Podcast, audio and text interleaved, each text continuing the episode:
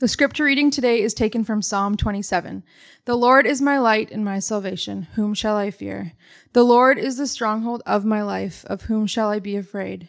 When evildoers assail me to eat up my flesh and my adversaries and foes, it is they who stumble and fall. Though on Though an army encamp against me, my heart shall not fear. The war arise against me, yet I will be confident. One thing have I asked of the Lord that I will seek after, that I may dwell in the house of the Lord all the days of my life, to gaze upon the beauty of the Lord and to inquire in his temple. For he will hide me in his shelter in the day of trouble. He will conceal me under the cover of his tent. He will lift me high upon a rock. And now my head shall be lifted up above my enemies all around me, and I will offer in his tent sacrifices with shouts of joy. I will sing and make melody to the Lord. Hear, O Lord, when I cry aloud. Be gracious to me and answer me. You have said, Seek my face. My heart says to you, Your face, Lord, do I seek. Hide not your face from me. Turn not your servant away in anger. O you who have been my help, cast me not off, forsake me not. O God of my salvation. For my father and my mother have forsaken me, but the Lord will take me in. Teach me your way, O Lord, and lead me on a level path because of my enemies. Give me not up to the will of my adversaries, for false witnesses have risen against me, and they breathe out violence. I believe that I shall look upon the goodness of the Lord in the land of the living. Wait for the Lord. Be strong. Let your heart take courage. Wait for the Lord. This is the word of the Lord. You may be seated.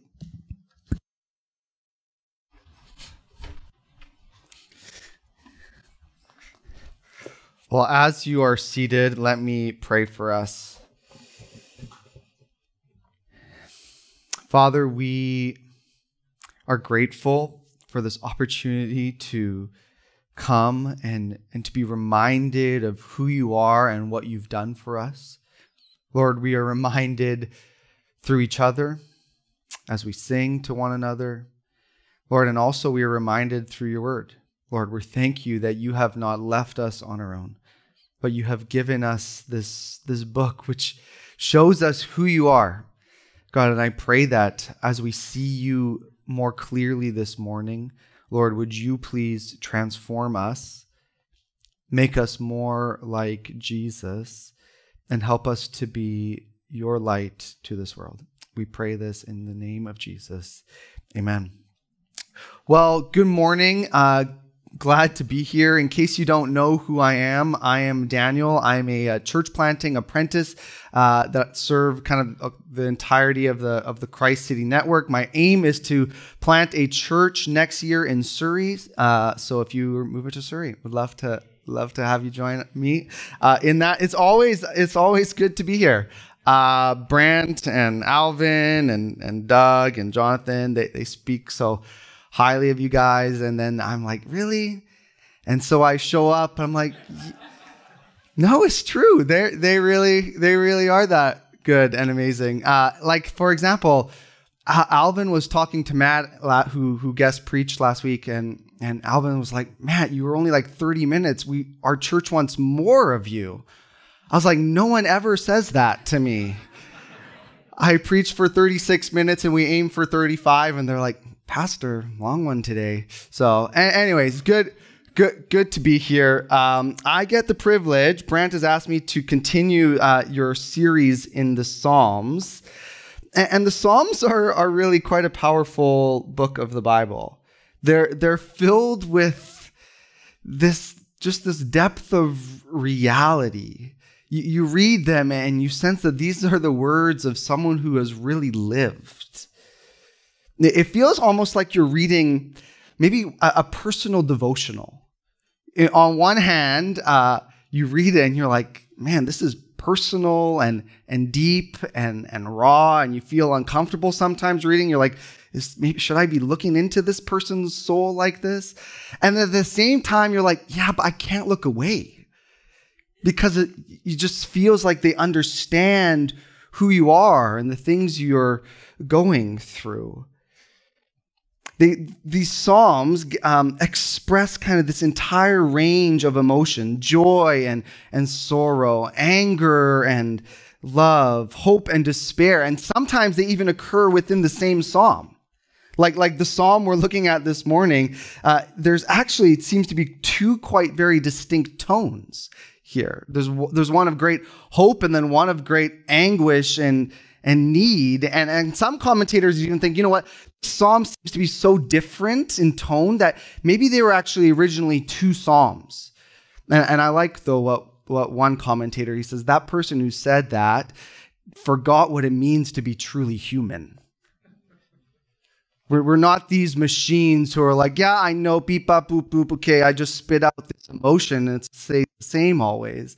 We're, these emotions in us are, are constantly at, at a war within us. And so I think what the Psalms do then not only do they provide an opportunity to, to relate to someone else, it, not only do we realize that there are people who walk with God who experience the same emotions we do, they actually teach us what we should do with our emotions. See, see, the secular approach to emotions comes normally in two forms. Either you just full on accept them. This is what I'm feeling. This is who I am today. You just, you just deal with it. And you just you just don't hide that. And if you if you have a problem with the way i feel well that's on you. So you guys just totally accept your emotions or the secular approach is just just reject them. Just kind of push them down. Forget about that thing that is making you angry or frustrated or or sorrowful and just kind of pull up your bootstraps and and move on with life but the but the psalms actually kind of provide this this middle ground it, uh, it says it's right and good to experience our emotions, but then the Psalms say we should actually bring those emotions before the Lord. The, the Psalms provide us a, a, place of dealing with our emotions before God. We, we let God kind of sort out our emotions and, and help us understand both ourselves better and, and Him better. So I, I think it, the Psalms almost function like, like this. So uh, a couple years ago now, I was in the states. We were in the the um, the state of Kentucky, and and they have this incredibly large fireworks show. Like here in Vancouver, the celebration of lights kind of like reserved and pretty. Down there, they're just like, no, we just wanted this to be big and so what they do is that you just kind of sit along the, the Ohio River there, um, and they're like, you know what? To make sure this is like the biggest fireworks show in whatever region they broke it up as, they're like, we're gonna do this not once, but we're going to repeat it right next door. Like you can kind of go off on these two bridges and you sit in the middle and you can just see this entire display and it's it's, it's awesome. Like it, invokes awe in you. It's it's incredible. And so I'm sitting there. Uh, my daughter, who's uh, three years old at the time, she's sitting in front of me with her friends. The lights go down, and the first fireworks go up into the sky. This is the first time she's ever seen fireworks. They go up. You can hear the the sound whistling, and they explode. And in that moment, she is absolutely terrified She's like, I have, I've never seen this. What is, what is going on? And you, she just turns to me. She looks at me. She, she has this look of terror in her face, and she runs to me. But she says this. She says, "Daddy, why did you bring me here?" and it's funny, but I think that is actually what we should do. That's what the Psalms invite us to do. We, we have this emotion, but instead of getting up and running away from it, we get up and we run towards our Heavenly Father and we say, Why did you bring me here? And we wrestle with those emotions before Him. God, is there something you want me to see? What, what am I not seeing? God, help me to know that I'm safe in your arms here. And so that whatever is going on around me, I can actually welcome it and, and learn from it and, and grow through it. So this morning, we're going to be looking at one of those emotions. And actually, the emotion we're going to look at is that very emotion my daughter experienced. It's fear. It's fear. So very, very simple verse this morning. One, what is fear? And, and secondly, then how, how, do we deal with it? How do we deal with it? I, I don't think. Um, so so firstly, what, what, what is what is fear? I, I don't um, I don't need to convince you that there are lots of reasons to be afraid today. Between the wars that are going on or about to go on, it seems like, between this pandemic we're still in, that who knows how that's going to progress, the changing morality of our time, climate change, the rising drug scene on downtown Vancouver. We, we, there, there seems to be th- this reason to fear. And so I think it's helpful to, to turn to David, who certainly is experiencing great fear. David, if you read the psalm, the, the situation in which it arises, you, you realize that he really is fearing for his very life. His enemies are, are kind of surrounding him. They're, they're encroaching on him and, and they want to kill him. So, so listen to these words. Verse 2 says, When evildoers assail me to eat up my flesh, he says, This is what they want to do to me. Verse 3 Though an army encamp against me, my heart shall not fear. Though war rise against me, yet I will be confident. Verse 6 says, And now my head shall be lifted up above my enemies all around me. See, see, if, back then, if you wanted to be king, that means you had to dethrone the existing king, which is David. This happens more than once, by the way. So we don't know which time David is running for his life here. And but you, you can't just dethrone the king, you actually have to kill the king.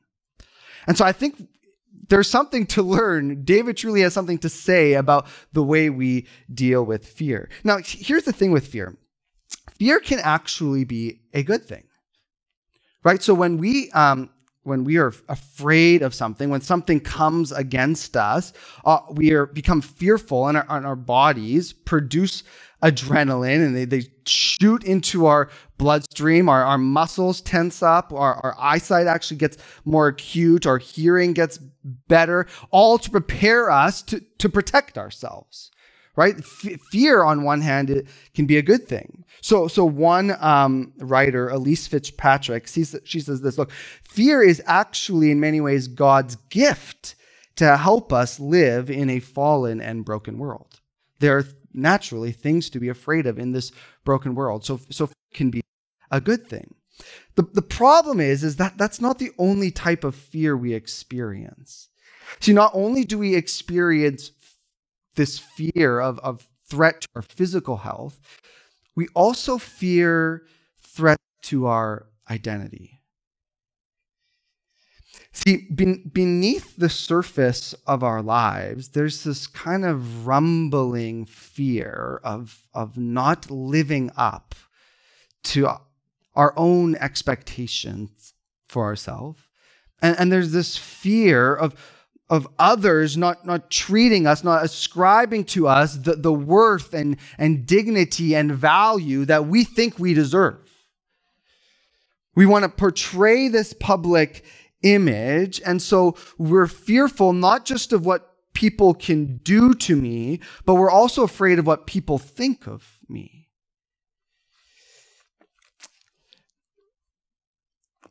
Um, in the movie um, Rocky, uh, Rocky Balboa is, is about to, to fight uh, Apollo Creed. And, and, listen to him. He, he, he says this, this is a great example of this inner fear. He says, I can't beat him. I mean, who am I kidding? I ain't even in the guy's league. That don't matter. I don't know how he says it, but he says, because I was a nobody before. It really don't matter if I lose this fight. It really don't matter if this guy opens up my head cuz all I want to do is go the distance. See, if I'm still standing, I'm going to know for the first time in my life. See that I weren't just another bum from the neighborhood.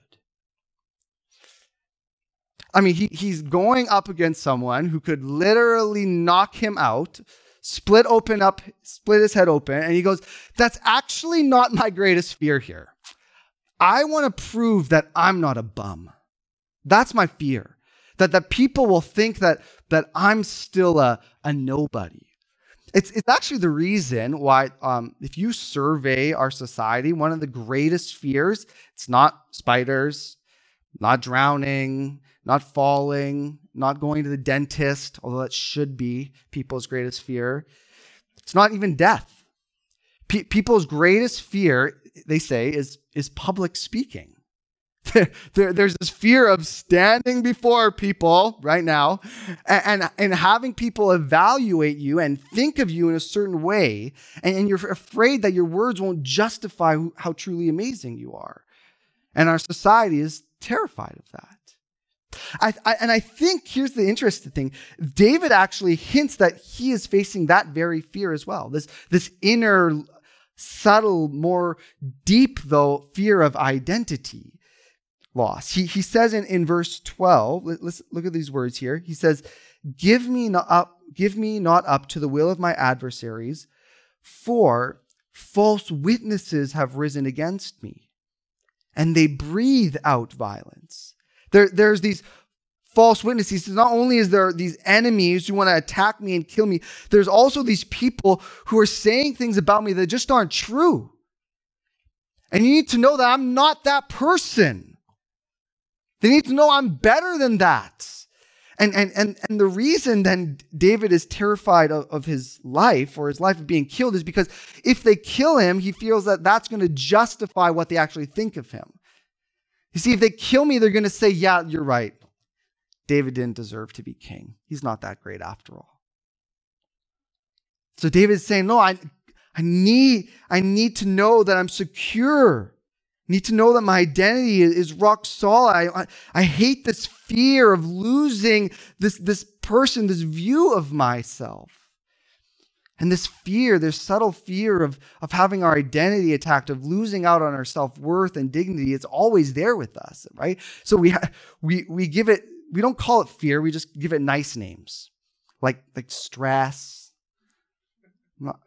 or I'm anxious but really, it's just, it's just fear manifesting itself in our lives. So, what are you fearing today? What are you fearing today? So, if that if that's David's fear, that, then then second point, how, how do we deal with it?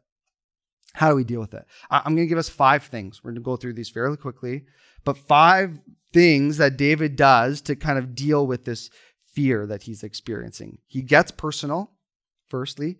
He locates his priority. He looks to the past. He remembers his position and he becomes patient. Five things, okay? Taking notes, here they are. Number one, get personal. Get personal. Look at verses one to three again. The Lord is my light and my salvation. Whom shall I fear? The Lord is the stronghold of my life. Of whom shall I be afraid? When evildoers assail me to eat up my flesh, my adversaries and foes, it is they who stumble and fall. Light. For God to be light means that he removes the darkness from this world.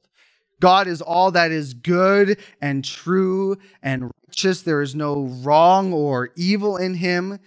He, he shows humanity how to live. He's a, he's a guide to people's feet. He's salvation, meaning that he is the one who delivers people from evil. He, he saves people from outward attacks. He's stronghold. He's refuge and safety and rest.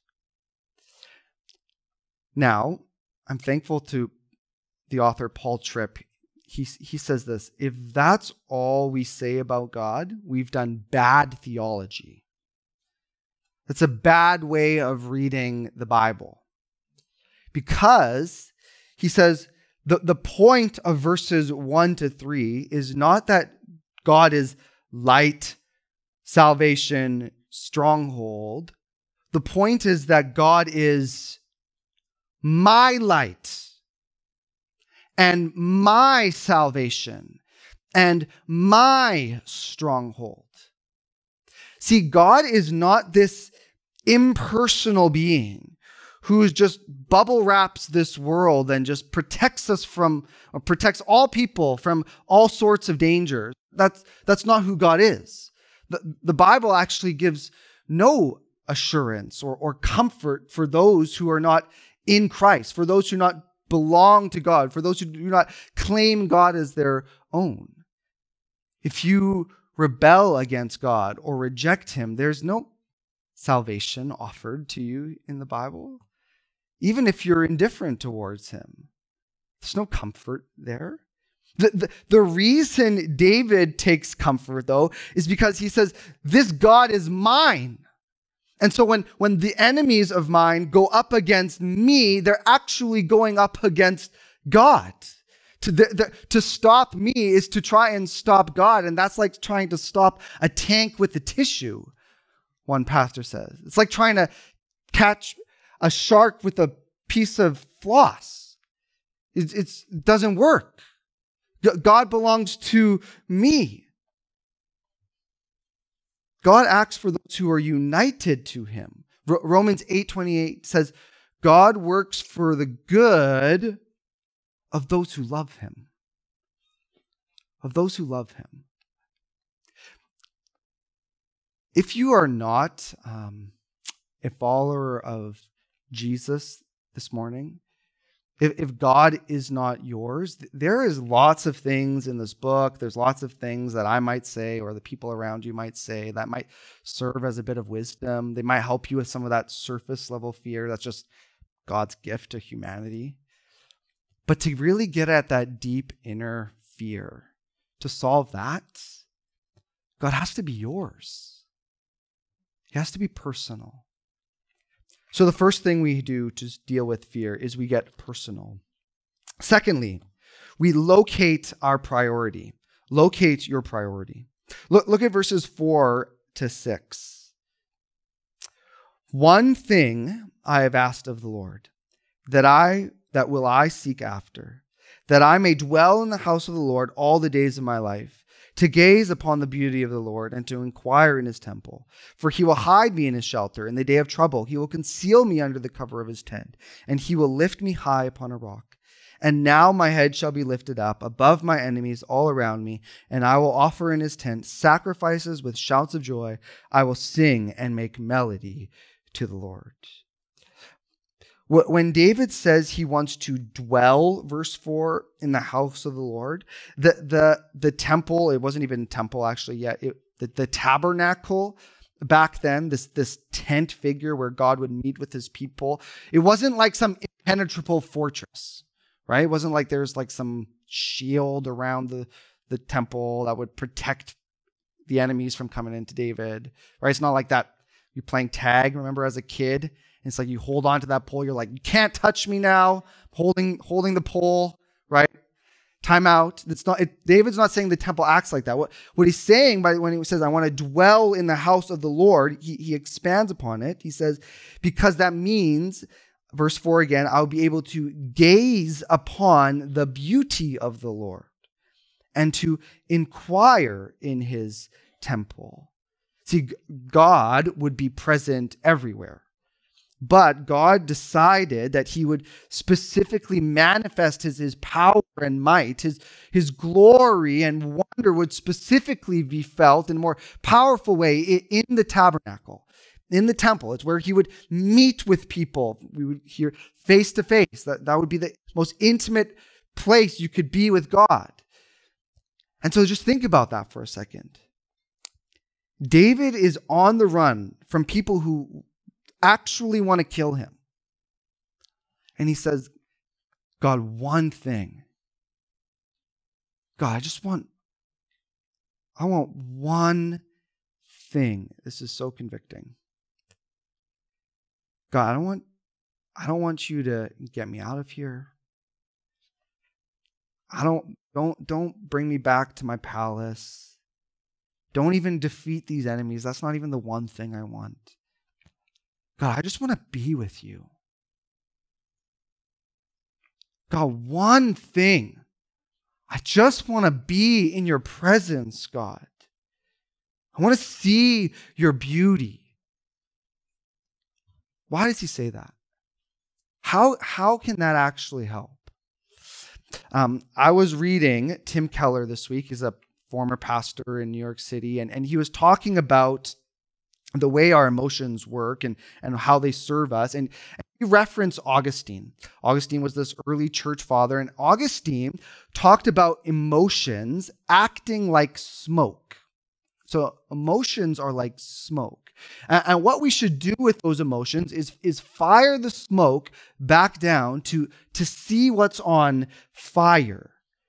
See, the, the reason that thing is on fire is because whatever that one thing is, is that thing that we've been putting our hope in.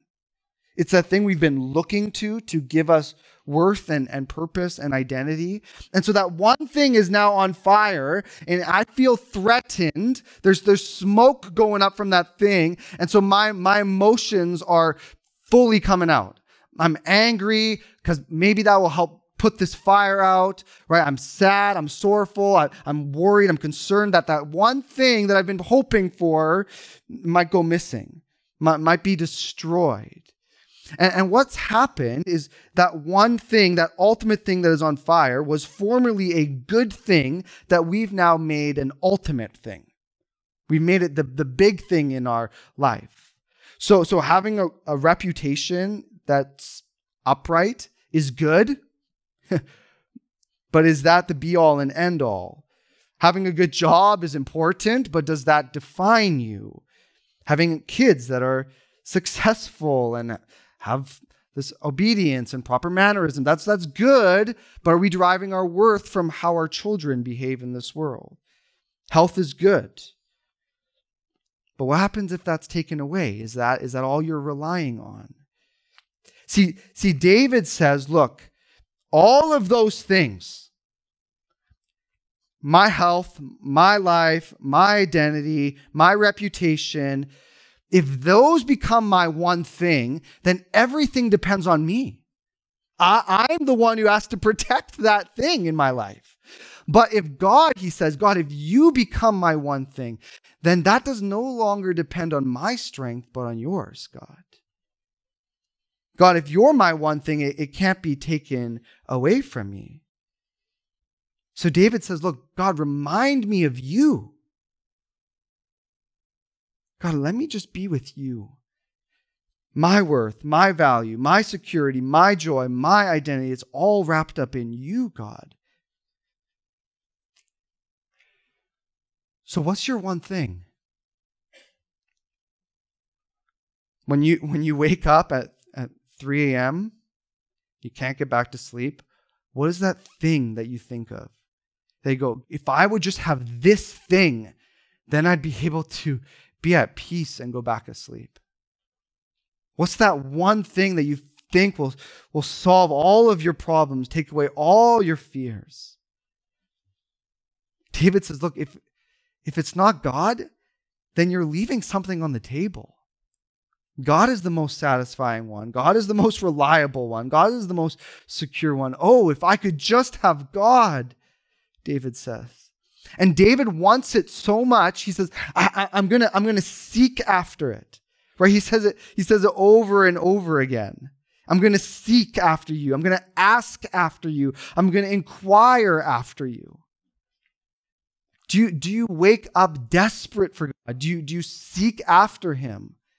Right? We, we no longer necessarily meet with God in, in the temple or the tabernacle, right? God decided he would most fully manifest himself in Jesus. We come to know Jesus through his word. So where the Holy Spirit helps us see him, remind of his, his glory and brilliance and majesty, that nothing compares to the God of the Bible. Is that what you long for? Seek after it, run after it. Let all of those other things that are going up in flames pass into the distance. Everything else could be on fire. But if you had God, you would have everything you needed. To fight fear, you have to make God your one thing, your priority. Thirdly, to fight fear, you should look to the past. You should look to the past. As I said earlier, there is a shift of tone halfway through the psalm. So if you if you as you've maybe heard, verses 1 to 6 are quite upbeat. David is quite optimistic here. He believes that God, that God is going to save him. he, he talks about God in the third person. And then verse 7, he shifts and things become very personal. He begins to speak to God in the second person. You, he says. Listen to verse 7 to 9. He says, Hear, O Lord, when I cry aloud. Be gracious to me and seek me. You have said, Seek my face. My heart says to you, Your face, Lord, do I seek. Hide not your face from me. Turn not your servant away in anger. O you who have been my help, cast me not off. Forsake me not, O God of my salvation. I, I think the, the order here, the way David um, prays, if you will, I think the psalm is a psalm of prayer, is intentional. Um, David begins with what he knows to be true about God, and then he begins to plead and ask God for something.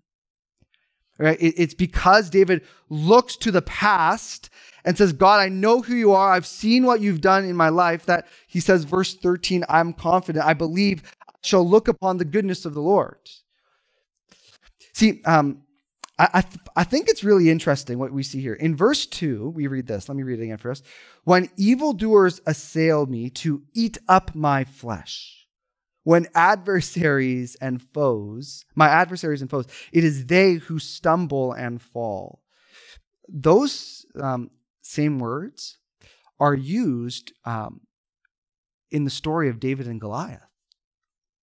Uh, Goliath is, is standing on the battlefield with with David. And, and Goliath says this in 1 Samuel 17. Uh, 1 Samuel 17, verse 44. Sorry, it's not up on the screen, but he says this Goliath's calling out to David. He says, Come to me, and I will give you, or I will give your flesh to the birds of the air and the beasts of the field. They'll eat you up, David. But it was Goliath who stumbled and fell. See, see, David is confident in the Lord because he's experienced it. He, he has a history to look back on, and, and that's what's this rock that's underneath of him. See, I think sometimes um, we face the future like this, right? So there's this unknown, or there, maybe it's known. There's this thing in our in our future. It's it's big and daunting. We kind of face up we, size it up, we, we plan the route, we think through, okay, I'm going to do that and that, and, and we have it all laid before us, chest out, chin up, and, and we walk forward in boldness. And I think David here is saying, actually, maybe the better way to move into the future is not walking forward, but it's actually walking backwards. What, what if instead of caring about what is out there in front of us, we turned around and looked at what God had done in our past? And we say, God, I see the way you cared for my daughter when I didn't know if she was going to get enough food in her. And so we step backwards. Okay, God, I, I, I know the way you provided that job when I, I thought I was lost. And so we move backwards. And so we, we look at what God has done in our life, and thus we move confidently forward. If you are going to overcome fear, look at what God's done in your past. He's the same yesterday, today, and tomorrow. Look to your past. Fourthly, remember your position. Remember your position.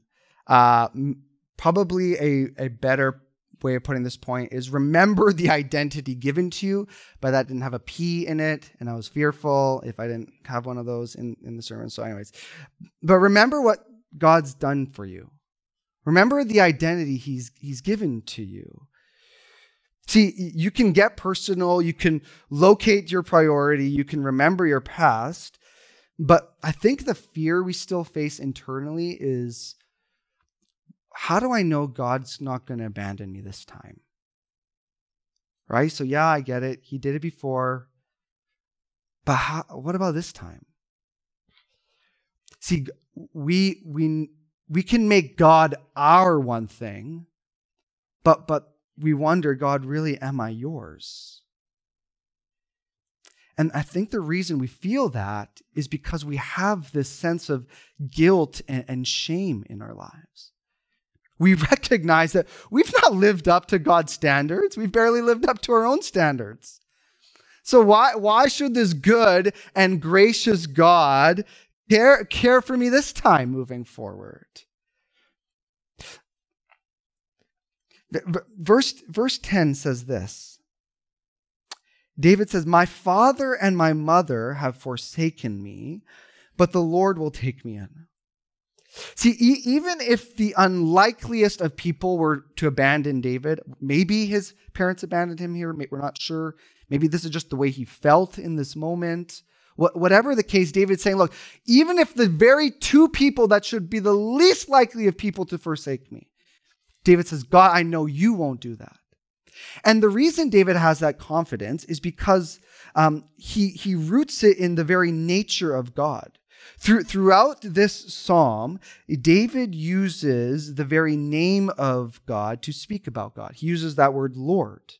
That word Lord in our Bibles is, is the name God has given for himself, Yahweh.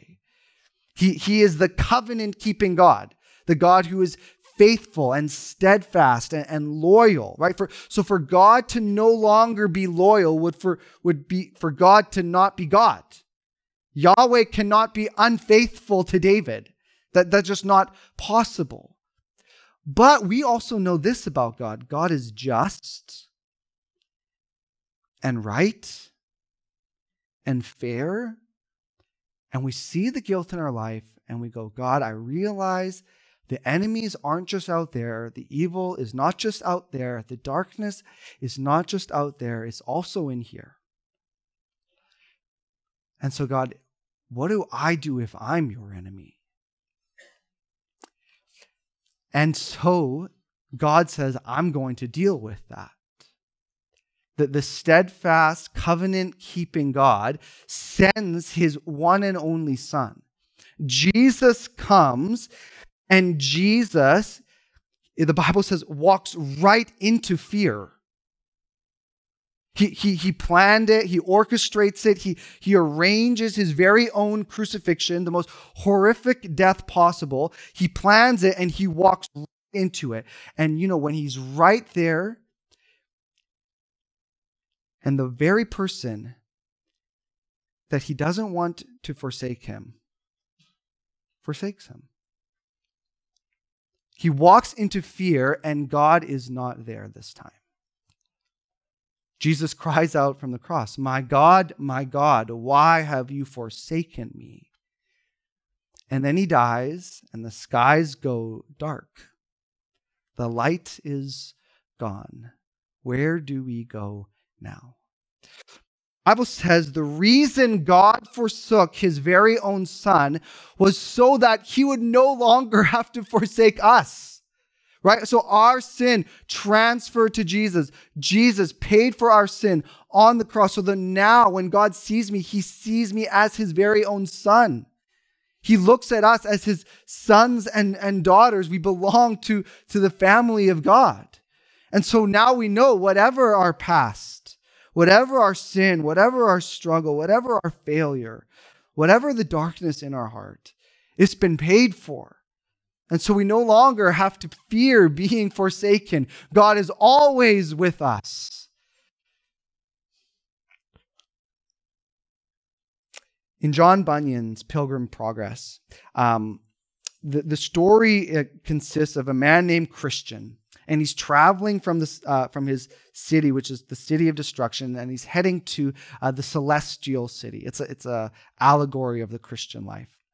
And on this journey, he's given a, a number of different tools or different supplies for, for his trip. Um, do you know what his most valuable tool is? He, he will face giants, lions, and dragons. He will have to cross rapids, swamps, and bogs. Danger will surround him on every side, and his most valuable tool, it's a scroll.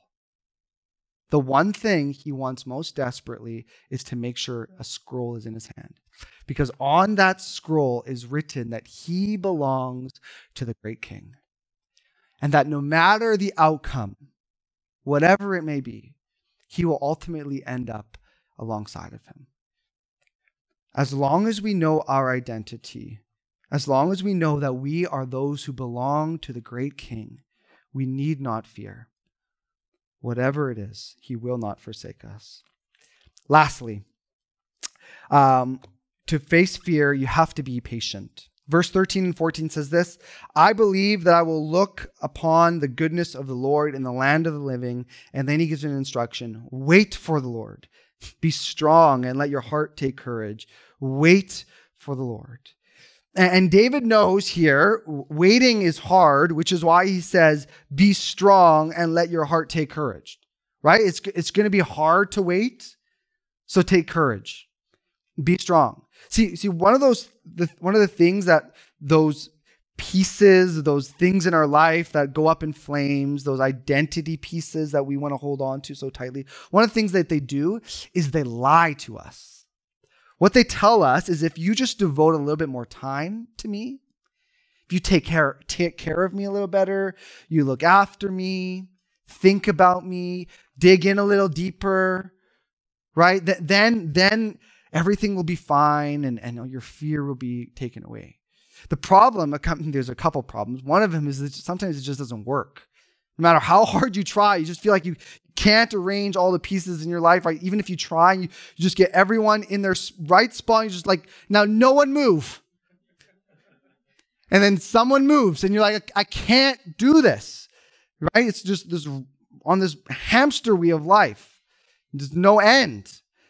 And I think if, the, if we just devote more time to fixing things ourselves, we're actually just perpetuating the problem. We're saying that this ultimately just depends on me. And we just get more stressed and more anxious because I never know if I'm going to be enough to hold it all together. And so, and so David says, look, just wait. Just wait.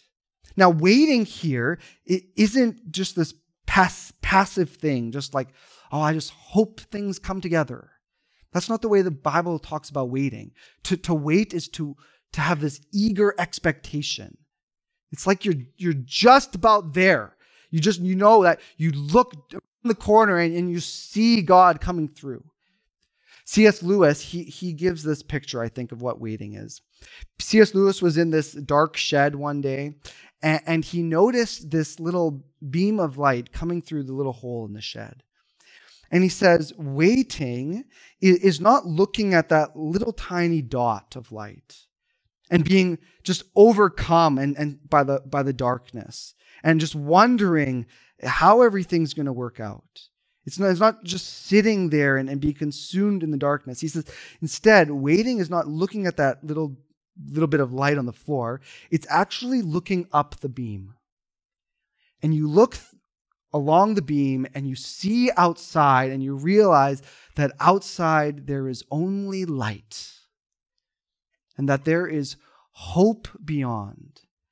And that one day, no matter what, that light will break through and the darkness will be gone. Be patient because the Lord is my light, my salvation. So whom shall we fear? Let me pray for us.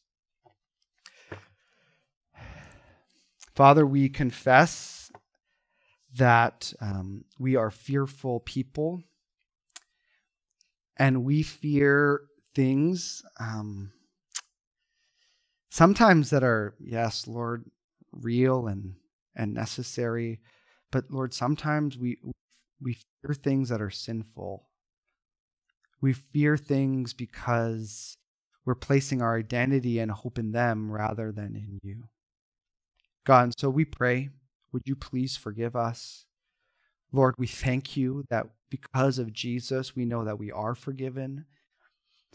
Lord, and that you will never forsake us.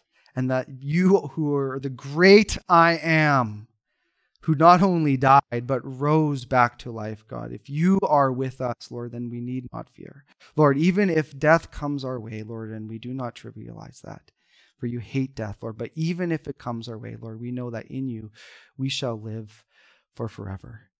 And so, Lord, we wait patiently for whatever little thing, Lord, little, large, medium, however big it is, Lord, we wait for you to act But Lord, we also wait for Jesus to return. Come, Lord Jesus, come quickly and make all things right.